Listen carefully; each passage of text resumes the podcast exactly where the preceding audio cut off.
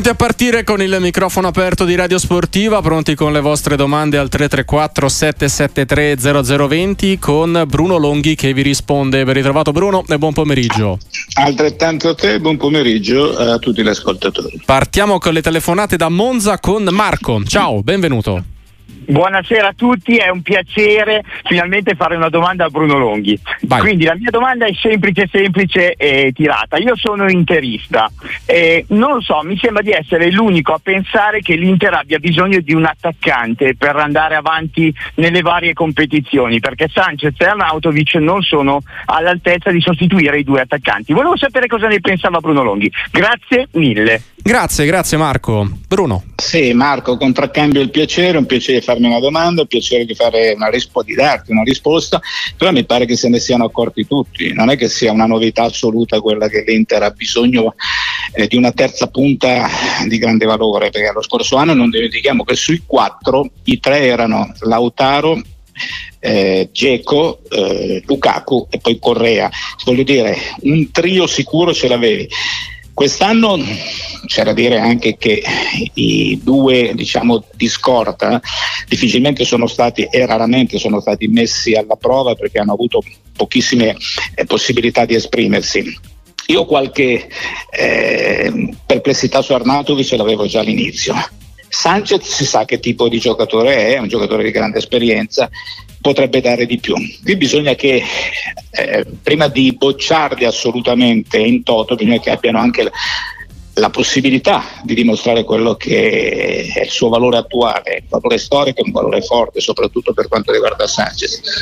Però è chiaro che se non c'è mai questa possibilità vuol dire anche che l'Inter sta funzionando bene e non ha bisogno di correre a ripare. Sentiamo adesso Cesare dalla provincia di Varese, benvenuto, ciao. Eh, carissimi, buonasera. Niente, io volevo, volevo, fare una considerazione sugli allenatori, in particolare su Mourinho. Mm-hmm. Io le faccio una premessa che sono milanista e mi piace, cioè, sono rimasto molto dispiaciuto della, dell'esonero di Mourinho. Eh, la mia considerazione è questa, che cioè io, vabbè, Mourinho oggettivamente è sempre stato considerato un allenatore top, perché ha vinto tanto, ha vinto la Champions League, allenatore top come può essere eh, Guardiola, Ancelotti, Conte e tanti altri, no? Però quello che voglio dire è che se prendiamo per esempio un allenatore come Ancelotti, che ha vinto praticamente tutto, e gli facciamo allenare una squadra come poteva essere quella del Napoli di dieci anni fa, più o meno, Ancelotti è stato esonerato.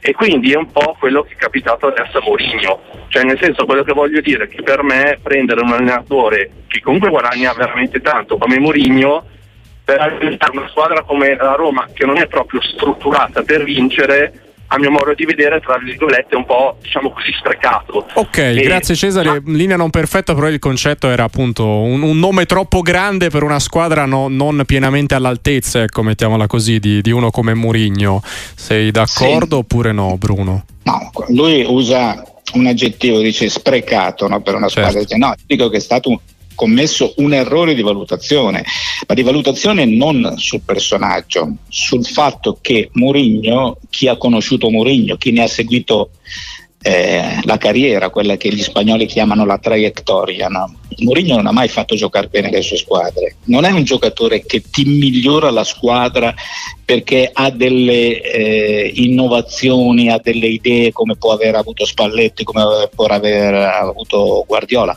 è un gestore di campioni cui se non hai i campioni difficilmente riesci a ottenere risultati. La Conference League l'ha vinta, tanto di cappello, ma giocava contro le settime degli altri campionati, per cui diciamo doveva fare quello e l'ha fatto. Per cui la sua dimensione è quella che se hai la squadra o i giocatori forti per certe competizioni riesci a far rendere questa squadra. Quest'anno il grosso problema al di là ovviamente delle lamentele continue, eh, delle critiche nei confronti degli arbitri, dei suoi giocatori, della presidenza, cioè della proprietà.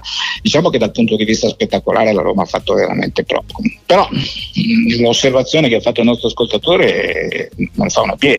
Se giù, Mourinho, se lo prendi devi dargli il materiale che lui può sfruttare al meglio per poter vincere, se non gli dai quel materiale diventa più difficile, fermo restando che quando è arrivato anche Lukaku io pensavo che con il tandem Lukaku di Bala qualcosa in più potesse fare. Ecco, a proposito di Roma, Andrea da Prato ti chiede, con De Rossi adesso Belotti potrà avere più spazio? È, è, un tema, mm, siccome mi pare di aver capito che si ritorna a giocare col 4-3-3, no? o perlomeno sì. Il tipo di calcio con Dybala e, e Sharawi e, e Lukaku, mi sembra di intuire ecco, che Belotti sarà diciamo, la prima riserva di lusso. Ecco. Comunque spazio ne ha avuto anche con Mourinho, eh, perché quando Mourinho mette in campo tutta la, la, la contraerea quando, quando insomma, nei finali delle partite eh, Belotti ha avuto, ha avuto, molte possibilità per, per, per, scendere in campo. Penso che adesso potrebbe averne meno, ma poi dipende sempre da, da quello che De Rossi riuscirà a fare, cioè se sarà, in, se sarà in grado di trasformare questa Roma in una squadra competitiva per le zone altissime. Allora, altro ascoltatore in diretta, Marco da Napoli, ciao, benvenuto anche a te. Salve ragazzi, buonasera a tutti, complimenti per la trasmissione che mi fate compagnia tutta la giornata. Le Grazie. volevo fare una domanda al signor Bruno Longhi, facile facile. Io sono un tifoso del Napoli. Uh, uh, cosa eh, chi uh, vedrebbe come prossimo allenatore secondo la vostra esperienza? Ok, grazie Marco. Nuovo allenatore del Napoli già da giugno, Bruno. Sì, praticamente ieri eh, Mazzarri ha rispolverato la difesa 3, ha regalato una soddisfazione ai tifosi del Napoli e siamo qui già a pensare. E si guarda avanti. insomma, è, è, la storia del calcio, no? che vorremmo sempre sapere in anticipo che cosa accadrà. Noi amiamo gli esoneri, abbia, amiamo i nuovi allenatori che arrivano. Allora, se il Napoli proseguirà sul trend, come ha detto ieri Mazzarri, cioè della difesa 4 del 4-3-3, e se Mazzarri non dovesse ovviamente ottenere quei risultati sperati da tutti, molto probabilmente, eh, nonostante il tentativo su Antonio Conte, che probabilmente verrà rifatto, perché già stato fatto negli ultimi tempi, penso che in linea con quel tipo di gioco il Napoli andrà verso Tiago Motta anche verso italiano, cioè quegli allenatori, se non Pioli addirittura, cioè quegli allenatori che amano quel tipo di calcio, quel tipo di calcio che ha portato la squadra di Spalletti a rivincere il campionato dopo 33 anni. Sentiamo adesso Fabio da Pordenone, benvenuto anche a te, ciao. Sì, salve, un saluto a tutti. Una domanda veloce, cioè una, una, considerazione. Eh, mhm. io ieri sera, eh, io sono Juventino, però ieri sera sono anche appassionato di calcio, ho detto guardo la partita Napoli-Fiorentina di Supercoppa Italiana. Accendo la tv, eh, vedo luci, fuochi di artificio, penso a quant'altro, poi spento tutto, guardo c'erano mille spettatori forse se c'erano. Eh, necessariamente mi è venuta una tristezza infinita e ho cambiato canale, dopo guardo altro. Ma faccio una domanda, ma veramente abbiamo bisogno di qualche milione di euro, perché non stiamo parlando di 100 milioni di euro per vedere questo spettacolo indegno secondo me, perché una partita del genere è bello vedere col pubblico delle grandi occasioni. Ok, grazie, grazie, Fabio. Erano alla fine 8.000 su circa centinaia di spettatori più o meno su una capienza da 25.000 alla fine ieri è il dato ufficiale. Sì, a fronte di 23 milioni che incassa la Lega. Mm-hmm. È, è un dibattito aperto questo, no? Alla fine mh, bisogna, tutte le società hanno bisogno di soldi, hanno bisogno di liquidità, hanno bisogno eh, di sistemare i loro conti. Eh, la sostenibilità viene prima di tutto. Poi il fatto che ci fossero pochi spettatori dipende naturalmente mm, da, da, qualcosa abbastanza comprensibile perché nei paesi arabi conoscono le grandi squadre, quelle di grandi nomi, ma non solo nei paesi arabi, in Africa, dappertutto, cioè lontano dall'Italia le squadre che richiamano pubblico sappiamo benissimo quali sono. No? Eh, senza nulla togliere, ma la Fiorentina non può eh, essere una, una, squadra che fa richiamo. Loro vogliono i nomi, volevano vedere, mm, beh, quelli dell'Inter ci saranno, volevano i giocatori della Juve, volevano i giocatori del Milan. Il motivo per cui ieri non c'era pubblico è solo da ricondurre al fatto che c'erano due squadre che interessavano poco eh, a quel tipo di platea, tenendo presente anche che non è il Napoli dello scorso anno, cioè, senza Osimene, eccetera, eccetera. No? Questa è la spiegazione, poi insomma, che ci fosse bisogno di soldi, insomma, alla fine le società hanno bisogno di questi soldi, perché se no non andrebbero nemmeno a fare le tournée estive dove rischiano addirittura gli infortuni dei giocatori. Il calcio è un calcio compresso, è un calcio è un calcio che non, non, è in grado di sostenersi da solo senza queste, eh, senza queste gare, senza, queste, senza, questi tornei, senza, senza quelle, quelle, partite che vengono organizzate eh, durante il, il, periodo pre-season della stagione. La realtà dei fatti è questa, eh, insomma, il problema poi non è nostro, perché noi basta che col telecomando cambiamo canale e abbiamo risolto il problema, il problema è delle società. A proposito di società che hanno giocato ieri, Mattia da Firenze ti chiede com'è possibile non accorgersi dei disastri della dirigenza viola, ciò che c'è di buono è un miracolo sportivo figlio di Vincenzo Italiano. Eh, le domande andrebbero magari spiegate un pochino in maniera dettagliata, no? Cioè un disastro della dirigenza viola a cosa si riferisce? Agli acquisti? E... Eh, credo di sì. In buona sostanza italiano interpreto, eh? fa rendere mm. al massimo una rosa che non è poi di così livello eccelso, comunque da quarto posto ad esempio dove ora la Fiorentina. Sì, ma voglio dire, la Fiorentina fa una politica che non è dei larghissimi passi, no? dei piccoli passi, ma cerca di sistemare la squadra dando uh, a Italiano la possibilità di avere un organico che funziona. Lo scorso anno è arrivato in finale in due competizioni, adesso è quarto in classifica. Io continuo a sostenere che ci sia il problema dell'attaccante, ma anche perché, perché io ho sempre negli occhi il Vlaovic di Firenze, che niente a che vedere con quelli che si sono alternati finora eh, al centro della linea d'attacco, no? cioè, anche Bertram, anche quelli che sono stati negli ultimi anni. Cioè, la Fiorentina paga questo scotto. Eh, ci siamo abituati a quel Vlaovic e questi attaccanti sono più, più deboli, sono inferiori a Vlaovic e poi segnano poco, perché può essere anche inferiore ma fare gol. E per cui dico che il miracolo lo sta facendo perché la Fiorentina fa fatica ad andare in gol, non tanto perché c'è una dirigenza, perché Commisso, secondo me, è uno di quei presidenti che dobbiamo rispettare al quale va veramente il massimo rispetto per l'impegno che ha profuso, per quello che sta facendo per Firenze e per la città di Firenze, per cui non sarei così drastico nei confronti della società. Buonasera a tutti voi, sono Andrea da Cirie e volevo chiedere al vostro stimatissimo Bruno Longhi se ci fosse una possibilità che l'anno prossimo Murigno possa venire ad allenare il mio amato Milan. Grazie, vi ascolto per radio. Ripartiamo da qua nel microfono aperto di Sportiva con Bruno Longhi, poi dopo su Murigno ti, te ne faccio un'altra, però prima rispondiamo a questo amico Bruno. Allora, eh, molto serenamente eh, l'ascoltatore di Cirie ha chiesto se ci può essere una possibilità no? che Mourinho vada via. La possibilità c'è, cioè, non, non, non, do zero chance, do qualche chance tenendo presente che Mourinho costa, che, che il Milan deve eh, badare alla sostenibilità, i conti, tante cose.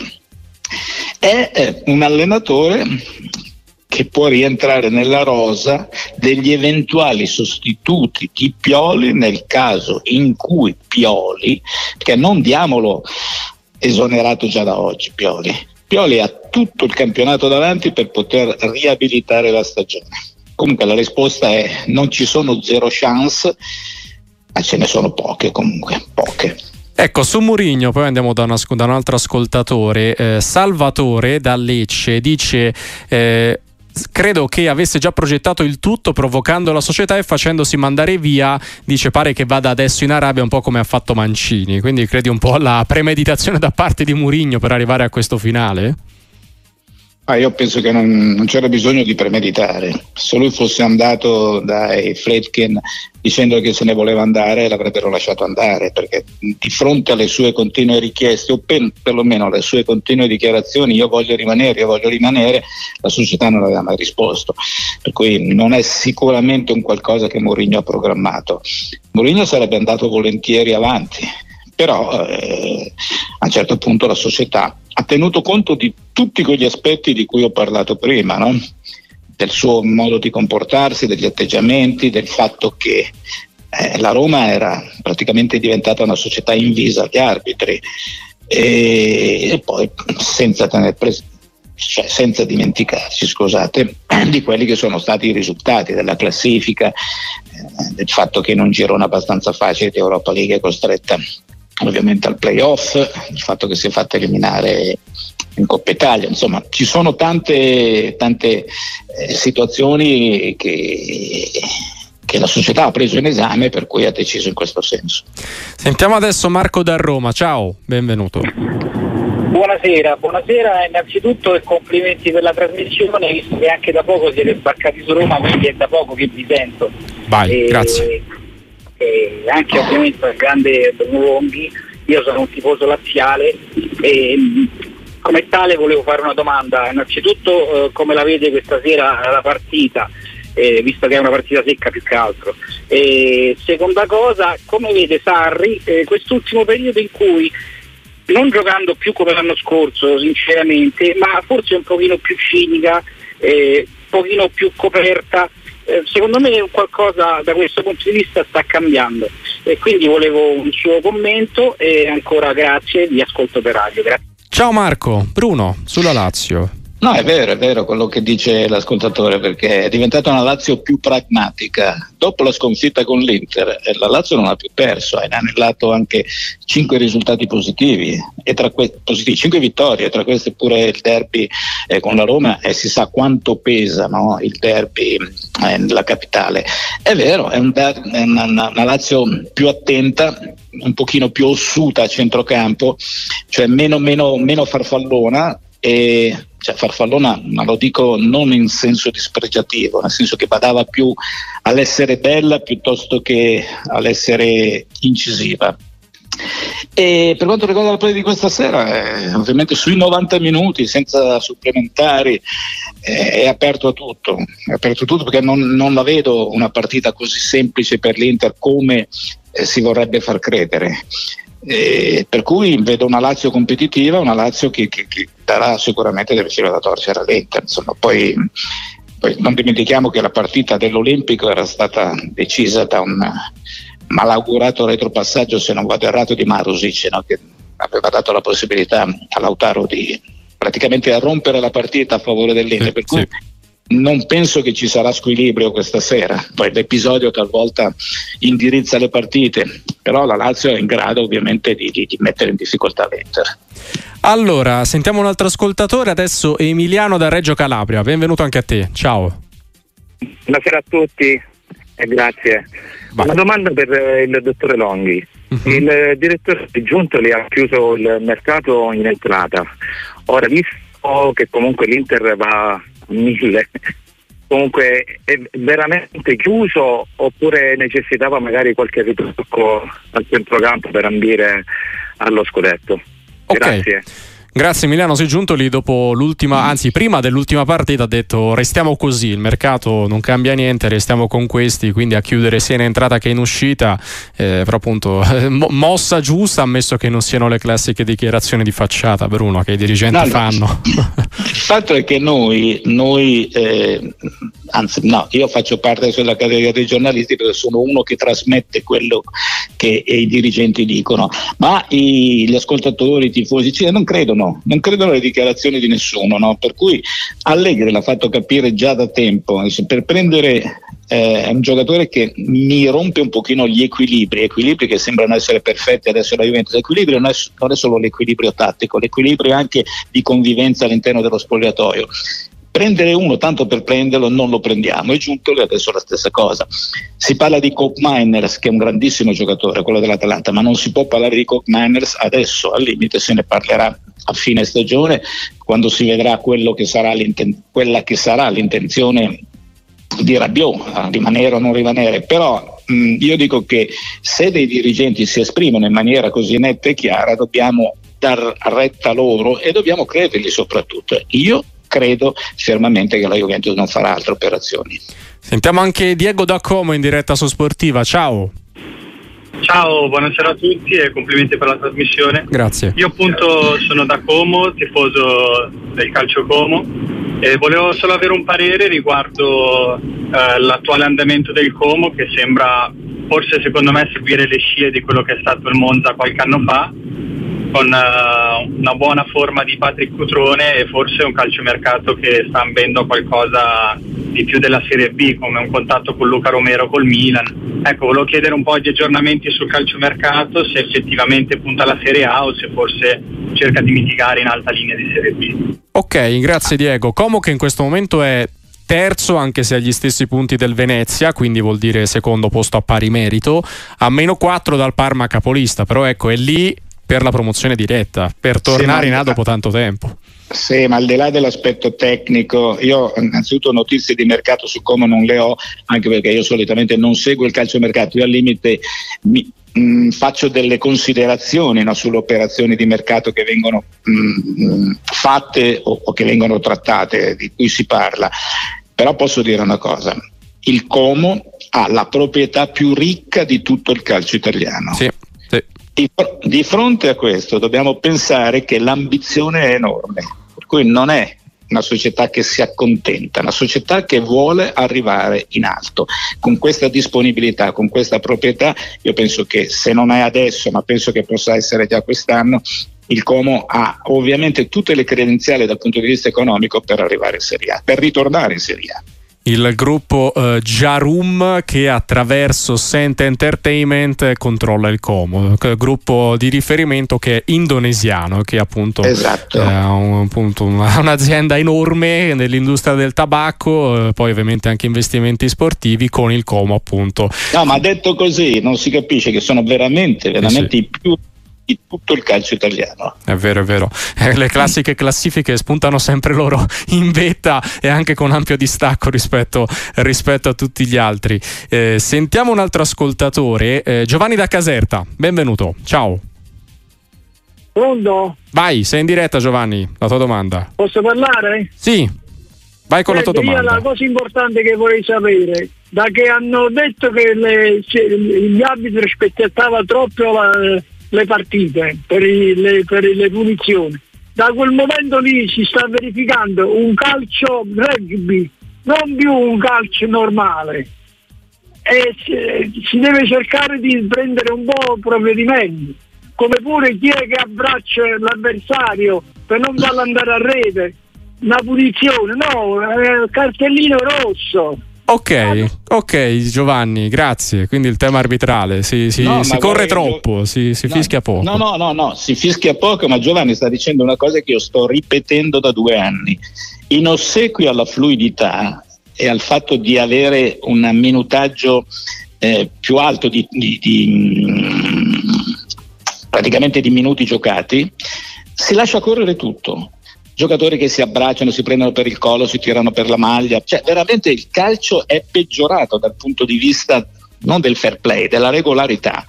E poi dopo cosa succede? Che quando tu lasci correre certe entrate a centrocampo o a tre quarti campo, quando queste entrate arrivano in area di rigore c'è sempre il dubbio. Qui cosa succede? È rigore, non è rigore? Per cui gli arbitri si sono tirati, ma non gli arbitri, coloro che hanno indotto gli arbitri a comportarsi così, si sono tirati la zappa sui piedi. Bisogna ritornare ad un calcio più regolare, regolare dal punto di vista proprio dei falli e delle entratacce. Sono d'accordo, sono perfettamente d'accordo con l'ascoltatore. Sentiamo adesso anche una nota vocale con un piglio un po' diverso dal solito. Sentiamo. Volevo un'opinione. Secondo il suo giudizio in tema di attaccanti che hanno vestito la maglia dell'Inter, è stato più sprecato il talento di Balotelli o il talento di Adriano? Buona giornata e buone feste a tutti quanti. Bruno. Ah, assolutamente di Adriano. Balotelli, buon giocatore, con buoni colpi, gol quasi tutti su calcio di punizione, su calcio piazzato. Ma Adriano, ragazzi, Adriano è stato l'ira di Dio, poi si è veramente buttato via. Adriano, non so se vi ricordate, guarda, io racconto eh, che andai a Madrid a commentare un amichevole precampionato tra Real Madrid e Inter. Quella dove Forse... tirò la, la, la, bomba che spaccò la porta. no, spaccò la porta che lui toccò due palloni. Il primo pallone tunnel e cross e palla in mezzo, non mi ricordo perché. Il secondo pallone calcio di punizione che se colpisce Casillas in testa lo manda all'ospedale. Io, io, ero rimasto impressionato da quella cosa. E poi dopo mi ricordo di quei gol travolgenti in cui si tirava dietro alla maglia, attaccati alla maglia i difensori. Cioè Adriano è stato veramente poi l'ho conosciuto molto bene, un ragazzo d'oro, un ragazzo buonissimo, purtroppo si è perso, si è perso e si è perso malamente, però non c'è partito tra Adriano e Balotelli. Visto che siamo in tema di eh, giocatori eh, di, di, quella zona del campo, mettiamola così, eh, Gio da Bergamo ti chiede, qua il paragone di quelli pesanti, eh, però avendolo raccontato in tutta la sua carriera, chi meglio di te, Ildiz può seguire le orme di Del Piero? Allora, dare una risposta dopo tre partite è un po' complicato. no, è prematuro, non complicato. Cioè, qui ci dimentichiamo cosa ha fatto Del Piero. Del Piero è stato è veramente una stella, è il giocatore con più presenza nella Juventus, è il giocatore che rappresenta la storia della Juventus. Qui stiamo parlando di un bambino che ha dei colpi da campione. Però aspettiamo che il bambino divenga un giovinetto, che divenga grandicello, che, uomo, che divenga uomo e poi tireremo le somme. I colpi ci sono. Eh, prima abbiamo parlato di Balotelli e Adriano, anche loro avevano delle doti incredibili, no? poi dopo la carriera non è stata pari ad altri giocatori eh, che, che hanno fatto la storia dell'Inter. Sai, per fare la storia della Juventus ci vuole tempo, tempo, pazienza e continuità ed è la cosa indispensabile anche per un giovane ragazzo di grande talento. E avremo sicuramente modo di riparlarne perché con questi presupposti diciamo che, che, la stoffa c'è e quindi riparleremo anche di Ildis e non solo su Radio Sportiva con Bruno Longhi. Bruno, grazie e buona serata. Ciao, grazie a te, buona serata.